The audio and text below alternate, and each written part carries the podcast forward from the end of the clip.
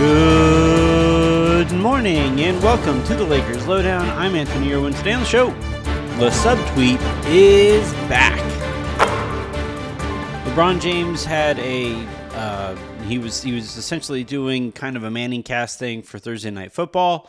Amongst the topics, I think the two clips that I think went the most viral were Jalen Ramsey, I believe, pointing out how often LeBron has lied and how Twitter has been talking about it. That was fantastic. But most notably for this show, we did get a subliminal thought from LeBron. You know, it was masked in criticism of the Green Bay Packers, but you could kind of tell it was directed somewhere else. Aaron Rodgers, prime years, like, are they really, like, what are they doing?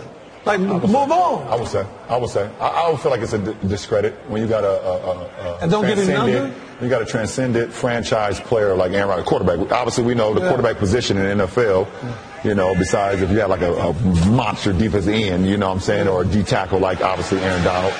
That's the most important position in the NFL. So why wouldn't you surround that when you got the picks? To maximize what he can do. Are we still talking football or are we talking basketball? No, football. Okay, I just wanted to make sure you wasn't talking about it. Definitely translates to... So Jerry, I don't want to talk about me. I'm not had some guys. But they didn't draft nobody, though, in the first round.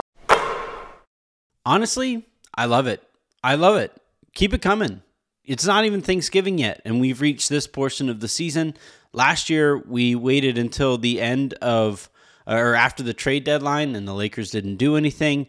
And that was when LeBron started, you know, kind of subtweeting the front office. No, let's get this thing rolling now. Let's start applying that pressure. And let's actually force the Lakers into doing something here. And yes, obviously the context on all of this is always, LeBron was responsible or partially responsible in some way for bringing Russ to the Lakers in the first place. But that doesn't change the fact that he is aware of the mistake that was, and is now trying to fix it, and has been trying to get the Lakers to fix it now for a year and a half. So, whatever it takes, honestly, I don't care. LeBron could come out and wear a bleep Rob Pelinka shirt.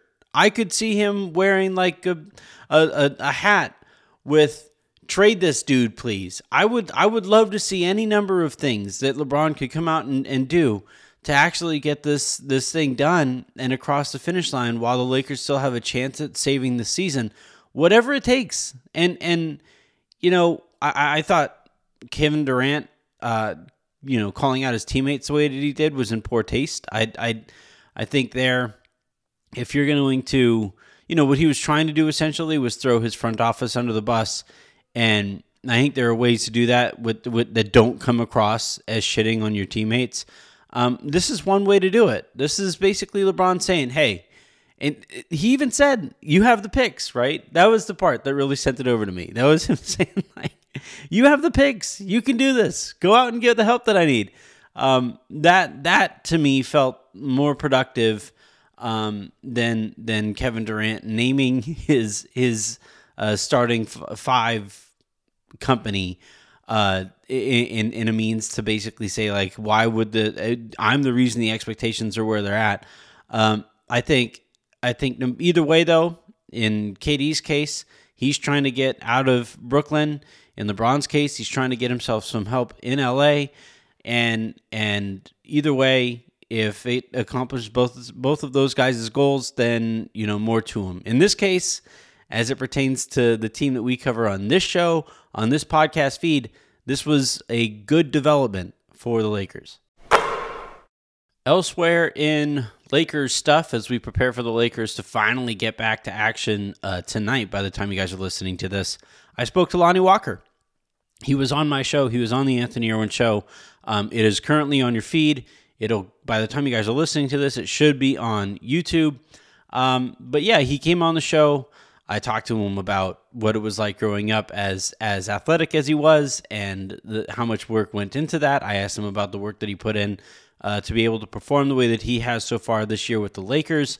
I asked him about, you know, what it's been like playing in this kind of situation, going from a small market in San Antonio to obviously one of the biggest markets in the United States, and the amount of scrutiny, the media scrutiny that comes with it. I hope you guys check it out. For right now, though, here is my personal favorite clip from the show, in which he agrees with me that gift wrapping paper is the worst. It says there's one of the things that they're doing here is wrapping with wrappers. Are you good at gift wrapping? I'm terrible. My wife has to do all of that stuff. I am absolutely awful. My mother does all of my presents. If I don't wrap my presents, you're gonna see what gifts I got you, pretty much. No, I'm not gonna wrap it. If my mom or grandmom's not wrapping it, you're gonna see where it's from, what it's gonna be, and you're gonna have your name. You know, I'm a big fan of the bag, the gift bag. You just throw it in a bag, and you throw some tinfoil or some tissue paper up top, so you can hide it. Yeah, successful. That's a successful present right there. Okay, you don't know what it is, and it still kind of gives you the same, you know, unwrapping the box type thing. I like it. All right, that's going to do it for this episode of the Lakers Lowdown podcast. Short one here as we get ready for the Lakers to finally be back in action tonight. Before the game, I'm going to be talking to Aaron Larsoul on The Hook. That is once again going to be live on Silver Screen and Roll's Twitter, their Facebook, and their YouTube pages. So make sure you guys check that out. I guess here's hoping that you'll be able to check that out on Twitter. I hope that's still around. I hope that sticks around here for the foreseeable future. But who knows? Anyway, until the next time I talk to you guys, I'm Anthony Irwin saying have a good one.